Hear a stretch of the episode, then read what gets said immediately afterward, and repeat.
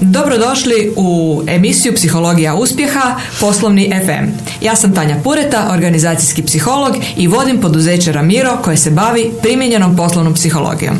Moja današnja gošća je Gordana Kolarić, vlasnica i direktorica poduzeća Fin Team za računovodstvene, knjigovodstvene i usluge poreznog savjetovanja. Dobar dan, Gordana. Dobar dan.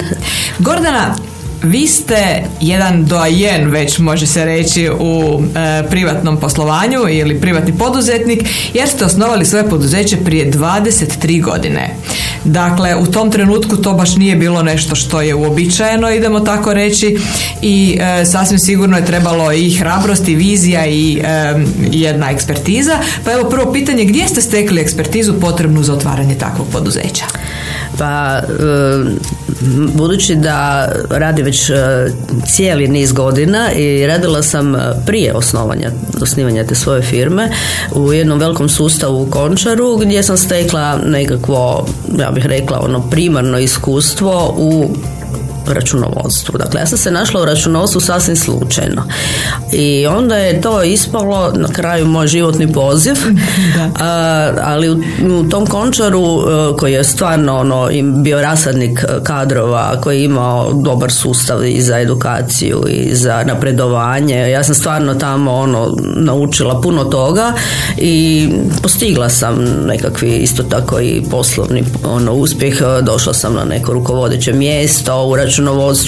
Dakle, sve samo pozitivno mogu reći iz tog razdoblja, odnosno tih mojih početaka, da, evo, recimo da je to jako dobro možda krenut na takav način kad čovjek počinje u svom nekakvom biznisu, da ipak nauči sve nekakve stupnjeve i poslovanja i kako sustav funkcionira. Tamo imate dovoljno ljudi koji su svaki kompetentni za nešto, surađujete sa puno ljudi. Dakle, i oni polažu, odnosno tada u to vrijeme su svi polagali na to da početnici imaju nekakvu mogućnost krenuti od nekakvih jednostavnih ka složenijim poslovima, i to je bilo jako dobro, i da se nije sticajem okolnosti situacija u našem društvu tako jako drastično promijenila, pa su svi ti veliki sustavi odjedanput ostali bez novaca, bez plaća, bez nekakvih mogućnosti zbog nelikvidnosti.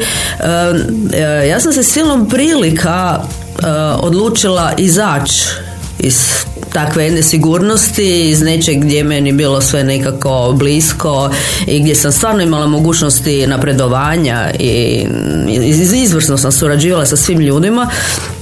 I ali pitanje preživljavanja je to bilo na neki način. To su bile 90-te, kad su svi, tako puno firmi prestalo raditi, ljudi su odjedanput počeli osnivati svoje firme, samozapošljavanje, tako. I, dakle, ja nisam odmah tog trena osnovala svoju firmu, nego sam bila za jednu poduzetnicu koja je živjela vani i željela je sad ovdje tu nešto napraviti. Za nju sam napravila knjigovodstveni servis. Ona ništa o tome nije znala, ona meni to prepustila u moje ruke, a nisam ni ja ništa o tome znala. Mislim, dakle, jedno je raditi u računovodstvu gdje vi imate ljude oko sebe koji svaki radi jedan dio posla, gdje imate različite nivoje rukovođenja, ovog, onog, tako. Sad jedanput dođete negdje gdje vi radite nešto što niste nikada radili, a dođete na tržište gdje su svi poduzetnici bili koji nikad nisu ništa radili sami. To je bilo prilično uzbudljivo. To je bilo jako uzbudljivo. Uglavnom, ali to mi je recimo bilo jako dobro iskustvo vezano uz poduzetništvo. Dakle, susretala sam se sa novim poduzetnicima koji su isto tako učili u hodu. Bili smo u jednom turbulentnom razdoblju gdje stvarno svašta se počinjalo, svi su bili entuzijastični, ali bila su jedna loša vremena za ovu našu zemlju i tak, to je sve skupa bilo prilično ja bih rekla, izazovno i to je svaki dan je bio ono ogroman izazov. Mm-hmm, mm-hmm. Nakon toga sam imala svoju firmu zajedno sa još svoja dva partnera, mm-hmm, koji su se bavili svaki svojim poslom. Dakle, ja sam se dalje bavila tim svojim računovodstvenim poslovima i imala kao neki mali knjigovodstveni servis. Unutar te naše zajedničke firme oni su se bavili svaki svojim poslom, a onda sam se ja bavila i njihovim poslovima i svojim firmom, mislim, cijelom našom tom firmom i tak. I onda to 96. godine sam osnovala Fin Team kao samostalnu svoju firmu, zato što je jednostavno su se pojavili ti nekakvi novi momenti koji su bili novi poslovni nekakvi izazovi, baš izazovi doslovce, pa sam ja odlučila se okrenuti na neki drugi način i baviti se time sama na onaj način na kako ja to želim. Evo. Tako da je, recimo da sam imala dovoljno iskustva. Dakle, za razliku od današnjih poduzetnika koji uglavnom kreću u te poduzetničke vode tako da imaju neku jasnu viziju šta hoće dati, neku dodanu vrijednost ili slično, vas je zapravo, idemo reći, nužda potaknula da krenete u privatne vode, odnosno preživljavanje, premda je to iskustvo jako važno bilo. Kako je to došlo do tog trenutka kad ste se maknuli od partnera i onda krenuli totalno samostalno, dakle osnovali Fin Team? Pa dakle, tada je već postojalo to neko poduzetničko iskustvo, tada je postojala nekakva moja vizija. Dakle, sad je to već ono nešto što ja želim raditi, kako ja to želim raditi, s kim želim raditi, to je postalo baš ono pravo poduzetničko razmišljanje, mm-hmm, i promišljanje kojim putem krenuti, na šta se nekako više skoncentrirati, jer se nisam više bavila nekim nevažnim stvarima, nego sam se bavila samo svojom firmom, odnosno svojim nekakvim tim načinom. I ja bih rekla da je to najvažniji dio meni, tog poduzetništva. Da. Dakle, to da ja donosim odluke o svom životu, o tome što i kako radim, mm-hmm, s kim radim, to je isto užasno važno. Da. Vi možete ono reći, pa gle, ne možeš birati. Ma možeš, uvijek možeš birati. Biraš i zaposlenike, biraš i klijente.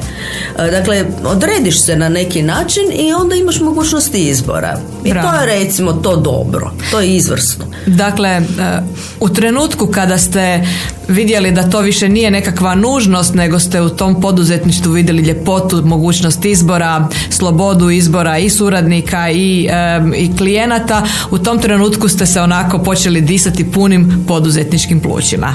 Da, naravno, samo da ne bi to ispalo kao da je to tako divno, krasno i idealno. Ima to i onu drugu stranu, kad si ti sam sa sobom i sam na tržištu i kad sam moraš sve napraviti i sam moraš biti ovisan o sebi, to je s jedne strane lijepo, jer eto, znaš šta možeš, možeš se ispoljiti na svaki nekakvi način koji tebi odgovarao. Ali onda imaš onaj drugi dio tog posla koji je teret, koji su obveze, gdje moraš ti osigurati dovoljno novaca svaki mjesec da platiš ljude, tvoje troškove, najmove, i to ne ono nekada. Mislim, moje određenje uvijek bilo da ja sve to radim na vrijeme. Dakle, moji zaposlenici su uvijek dobivali plaću prvi dan u mjesecu, po isteku mjeseca. Ja plaćam sve svoje račune na vrijeme i ono što imam toliko trošim. Mislim, dakle, nije ono da ću živjeti na neki odgođeni način. Da.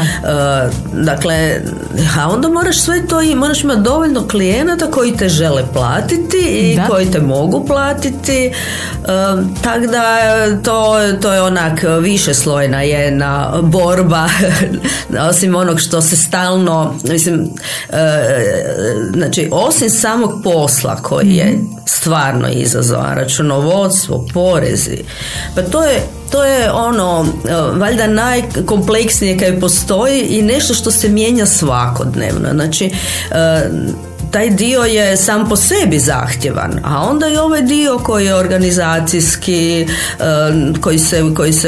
koji znači ono, bit na tržištu. Pa gledajte, na tržištu imate uvijek konkurenciju. Da, jasno.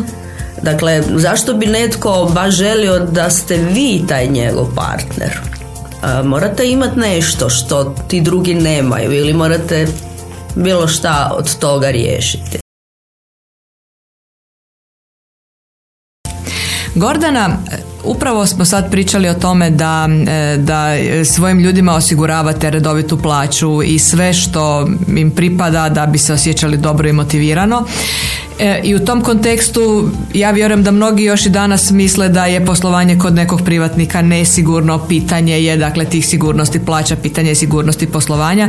Vi to uspijevate cijelo vrijeme otkad poslujete uvijek sa jednakom sigurnošću ostvarivati ili omogućavati svojim zaposlenicima. Da, mislim, pa ljudi koji rade moraju dobiti plaću, mislim, oni zato i rade, oni imaju obitelji, oni isto moraju platiti svoje račune, znači naša odgovornost kao poslodavaca je da to osiguramo svojim zaposlenicima. Da li danas ljudi koje bi vi zaposlili, znači stručnjake, računovodstvo, knjigovodstvo, i dalje možda ipak imaju jednu veću tendenciju da rade u javnoj upravi, javnim poduzećima, većim poduzećima nego kod malih privatnika? Imate li tu poteškoća dobiti prave kvalitetne ljude? Pa ja mislim da je to jako individualno što se tiče zaposlenika. Mm-hmm. Dakle, netko tko želi raditi u državnoj upravi, on vjerojatno ne bi želio raditi kod nekoga koji ima sasvim drugačije postavljene nekakve odnose prema radu, prema obvezama, prema tome da on doprinosi onome što dobije kao plaću. Dakle, to je uzročno posljedična veza. Mi ne možemo dobiti plaću ako ne radimo. I dakle, svi koji god rade kod nekog tko mora zaraditi za život na taj način kao što mi mali privatni poduzetnici moramo, oni moraju biti takvi ljudi koji su toga svjesni, oni moraju to željeti. Mm-hmm.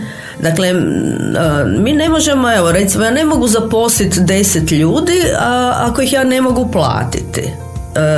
Dakle, ja zapošljavam onoliko ljudi koliko mogu, koliko posla imamo i koliko ih mogu platiti. Mm-hmm. Dakle, kad se posao proširi, kad dođe do nekakvog pomaka, onda ja mogu zaposliti novu osobu koja mora biti sigurna da će svaki mjesec dobiti tu svoju plaću.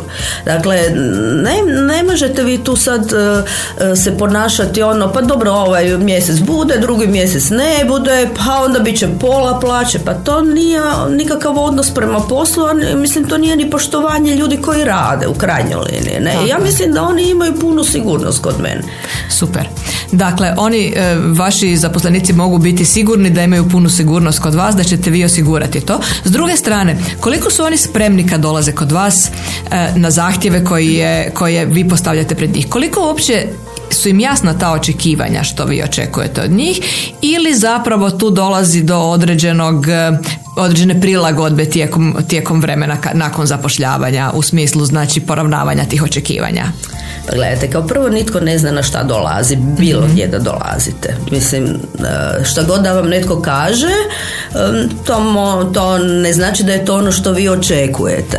Dakle, moje viđenje nečega ne mora biti isto kao i viđenje nekoga ko dolazi kao zaposlenik. To je, recimo, jedna onak razlika, naravno.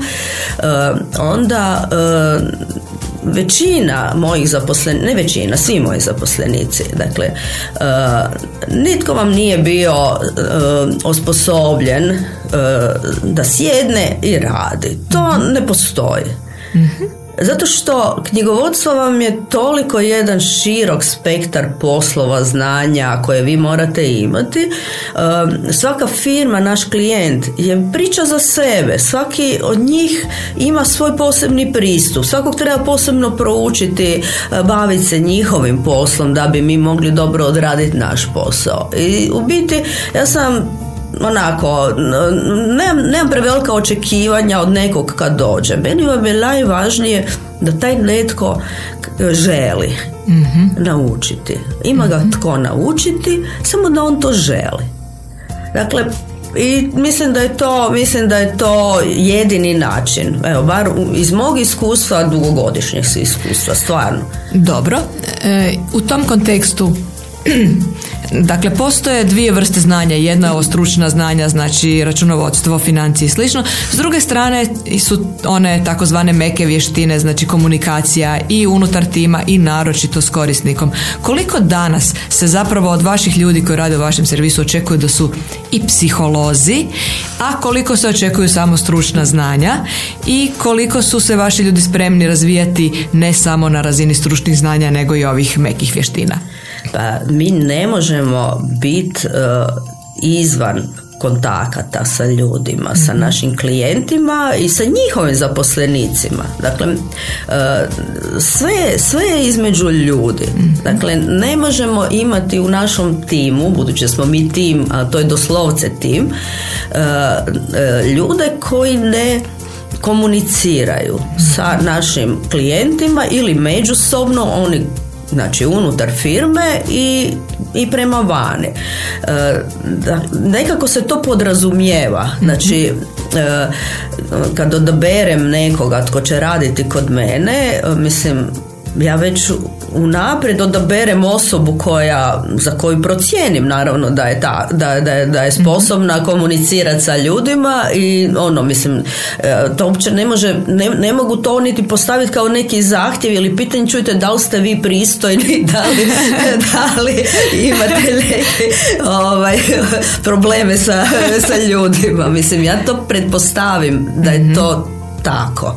Dakle, mislim, svatko ima drugačiji način komunikacije i to je ono. Mislim, svako treba biti individua kakva je. Da. Neki pričaju više, neki pričaju manje, neki su, ali ja imam povratne informacije od svojih klijenata koje su uvijek bile samo pozitivne. Tako znači da dobro birate? Pa, mislim, ja vjerujem da biram dobro, jer nekako to odmah osjetiš.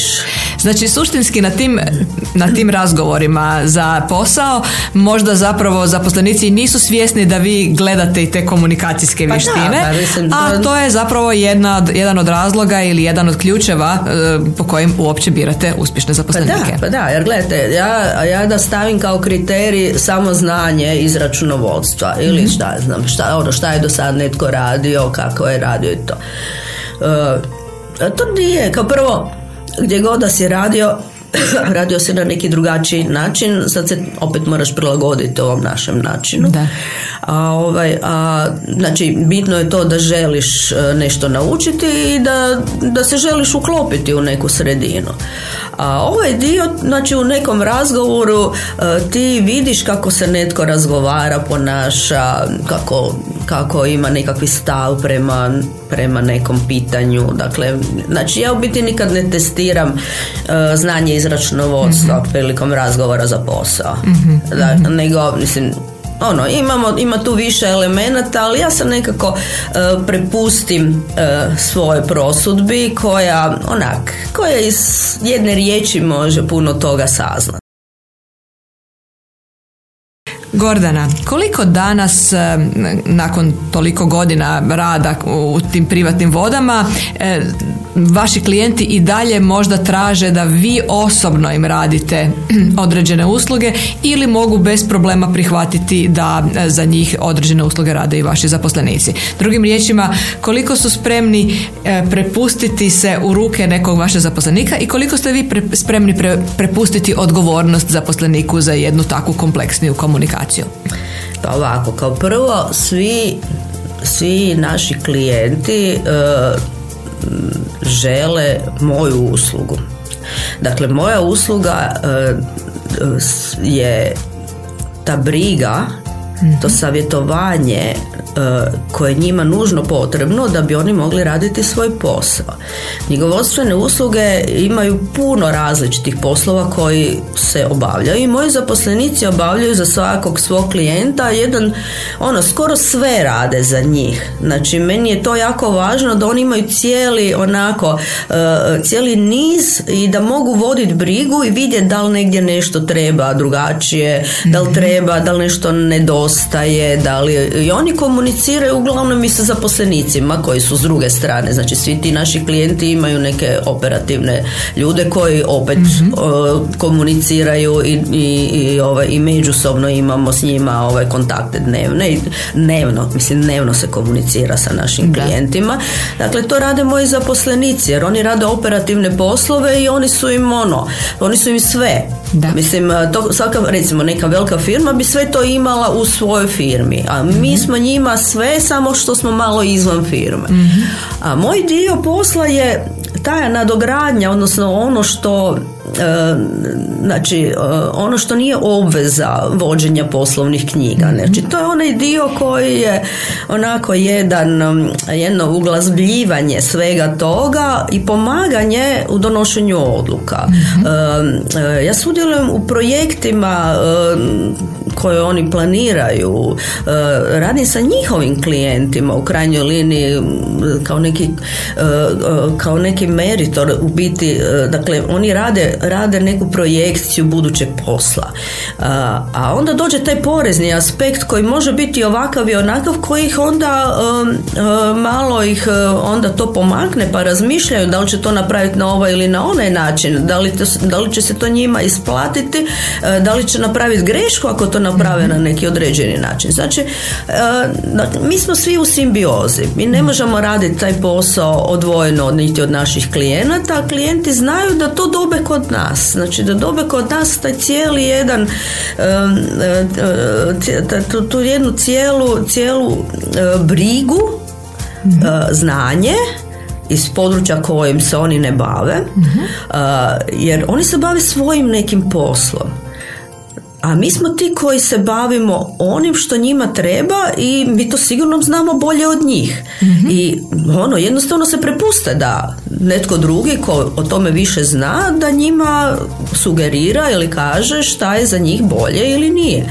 Tako da mislim da to ne može biti odvojeno. Znači, ja sam educirala stvarno zaposlenike na način da oni što više toga preuzmu sami, da sami donose odluke do nekog nivoa, ali opet sve što je važno, odluke donosim ja, sve što je problem rješavam ja, i to je neka normalna, ja bih rekla, ne znam da li to možemo nazvati hijerarhijom u firmi od 5 ljudi, ali zna se tko donosi odluke i zna se tko čija je zadnja u biti. Možemo mi svi raspravljati o nečemu, ali neko iz sveg tog što smo sad izrazgovarali i saznali i to, neko donosi odluku. Gordana, koliko su vaši klijenti spremni slušati vaše savjete? Koliko ponekad možda traže neke savjete koji možda nadilaze vaše mogućnosti ili možda ulaze u zonu gdje vi možda ne možete nešto napraviti, i koliko ih možete vratiti u nekakve realne aspekte i koliko su vam zahvalni zbog toga? Pa ja sam uvjerena da su svi naši klijenti jako zahvalni što imaju nekog koji može dati bilo kakav savjet i tko je uvijek tu za njih. S obzirom na moje dugogodišnje iskustvo, znači i to iskustvo i oni imaju sa mnom kroz naše poslove gdje se to pokazalo da je to jako važno da im neko daje savjet za ono što oni ne znaju. Ja mislim da to oni cijene i da im je to važan dio ovog našeg zajedničkog posla. A s obzirom na to da mislim, ono, nismo mi sve mogući, mislim, dakle, ja svaki dan učim, ja svaki dan proučavam, meni svaki poslovni problem, ja se njime bavim. Znači, to je sastavni dio posla, ne možete nekom dati savjet ako ga vi ne nađete odgovor za to pitanje. A ja uvijek znam gdje možemo dobiti odgovor. Ako ga ne mogu ja, znam tko ga može. Dakle, uvijek nađemo odgovor za svako pitanje. Nađemo rješenje za svaki problem i to uvijek naravno u zakonskim okvirima. Dakle, mi se ne bavimo nekim poslovima koje nisu tog tipa.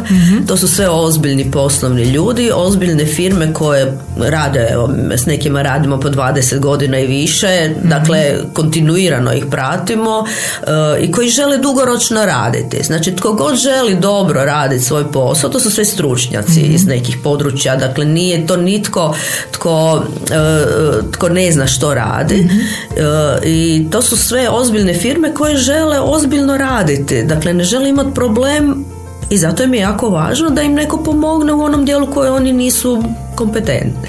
Da li možete sad reći nakon 23 godine već samostalnog rada da je ta jedna poslovna kultura poduzetnika u Hrvatskoj narasla u smislu da ozbiljnije prihvaćaju svoje dužnosti, u smislu znači da posluju regularno, da izvršavaju svoje obaveze, koliko imaju sami znanja, koliko znaju što točno tražiti od vas, koliko se tu promijenilo i je li smo se tu pomaknuli u jednom pozitivnom pravcu? Gledajte, ja osobno to doživljavam kao pomak, ali ne mogu reći sad na nivou cijelog našeg društva da je tome tako. Dakle, kao što sam rekla, ja uvijek biram s kim radim, pa su to uvijek isti tip poduzetnika, znači educirani, poslovno sposobni ljudi, puni entuzijazma, volje, znanja, koji pronalaze poslovne prilike, koji se međusobno spajaju sa nekim, znači imamo tu dosta stranih kompanija koje ovdje osnuju firmu u Hrvatskoj. Oni su izuzetno ozbiljni, oni prije nego osnuju firmu dođu savjetovat se šta njima sve treba da bi oni mogli uopće raditi i tek onda donose nekakve odluke. Dakle, ono, kad sam ja počinjala 90. godina, onda niko nije znao ničemu i niko nije razmišljao o tome šta će biti sutra, nego evo, svi smo se krenuli baviti nekakvim poslom. Dakle, ozbiljne firme uvijek jednako ozbiljno pristupaju poslu. Evo, tako bih ja nekako rekla. Dobro. Ovako, u današnje vrijeme, dakle, vidimo da ima sve više iseljavanja, znači problem nam je pronaći stručnu radnu snagu, između ostalog i informatičare. Pa evo, kako vi rješavate pitanje informatičara, s obzirom da je vama informatika jako važna u poslovanju i općenito, znači, pronalaženja kvalitetnih ljudi? Vidite li vi tu, dakle, isto deficit u smislu, znači, tih nekakvih negativnih demografskih trendova? Ja imam veliku sreću da radim sa jednom izvrsnom informatičkom firmom koja se zove IPT. S njima radimo, evo, stalno radimo, oduvijek radimo sa informatičarima koji su vezani uz nas u smislu da imamo ured u istoj poslovnoj zgradi, pa oni nas podržavaju i ono i tehnički i imamo sve moguće zaštite, održavanje sistema, mi o tome uopće ne vodimo brigu jer imamo njih. Dakle, ja o tome ne razmišljam kao o nekom problemu zato što ja to imam riješeno. A naravno, mi ne bi uopće mogli raditi svoj posao bez suradnje sa informatičarima, osim ovih naših knjigovodstvenih programa koji su nam izvrsni, ali mi stalno imamo potrebu za nekim dogradnjom. Dakle, mi stalno moramo nekakve licence za softvere, stalno moramo nekakve te zaštite. Pa onda sad Ministarstvo financija, Porezna uprava, FINA, oni od nas zahtijevaju da mi stalno ulažemo u informatičku nekakvu strukturu i u informatičku edukaciju zaposlenika. Zato što mi više sve što radimo, manje više radimo samo preko interneta sa nekakvim e-računi, e-porezna, e-FINA, dakle sve mi to moramo raditi na našim računalima, ali moramo to naučiti kako se to radi, a uz to moramo imati stalno neke veze dodatne sa nekim nečim. Mi imamo veze sa našim klijentima, mi možemo raditi kod naših klijenata i sa našeg računala, možemo preuzimati njihove dokumente, mislim. A za to nam sve trebaju informatičari. Dakle, mi smo, kao društvo smo postali ovisni o informatičarima i ja sam sigurna da oni koji zapošljavaju informatičari imaju puno više problema nego mi koji imamo servis koji nama funkcionira. Dakle, vi ste outsourcing koji ima svoj outsourcing. Da, hrvatski rečeno. Da, jer mi ne možemo drugačije raditi. Mi imamo izvrsnu odvjetničku kuću s kojom surađujemo i radimo, to su Bogdanović Dolički, to je društvo koje ono, baš se bavi trgovačkim pravom. Mislim, mi zajedno radimo. Dakle, imamo izvrsne ljude oko sebe, baš ono stručnjake, stručne firme.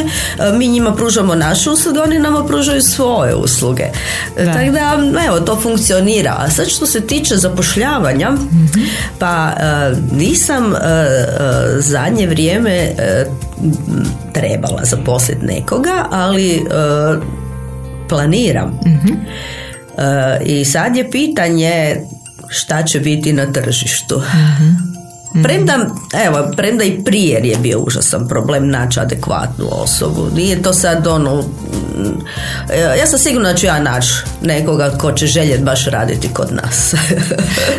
Tako ćete poruku poslati i tako ćete... Sigurno da skupljate ljude oko sebe koji su, svatko ima neku svoju ekspertizu, očito vam to dobro ide, tako da... Da, ja mislim da će to doći samo od sebe kad bude došao taj trenutak, ali ne mogu reći da sam sad zadnje vrijeme se bavila zapošljavanjem ili ja nekako meni isto ne odgovara da dam oglas na koji će mi doći ne znam koliko ljudi.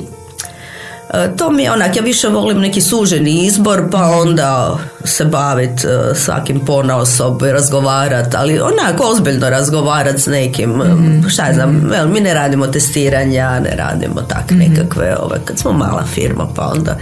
Da. Dobro, evo i za kraj pitanje, gdje vidite zapravo budućnost vašeg poslovanja, kako će se to razvijati, koji su trendovi, kako ćete se vi prilagoditi i savjete eventualno ljudima koji se bave sličnim poslovanjem za njihovo uspješnije poslovanje? Mi se prilagođavamo svaki dan novim trendovima, novim klijentima, novim okolnostima u kojima trebamo raditi i stalno učimo i stalno se razvijamo, što je jako dobro. To je izvrsno. Ja mislim da je to, recimo, bi trebalo nekome tko radi kod mene ili tko će raditi kod mene, to biti užasno važno. Ta je potreba da se razvija, mislim, i da ima tu mogućnost. S obzirom na sve ove zahtjeve koje se postavljaju pred računovođe, ti standardi za izvješćivanje, standardi koji su vezani, onda različiti, evo, od kad smo u EU, mi imamo užasno puno novih zakona i propisa koji su vezani za cijelo područje EU.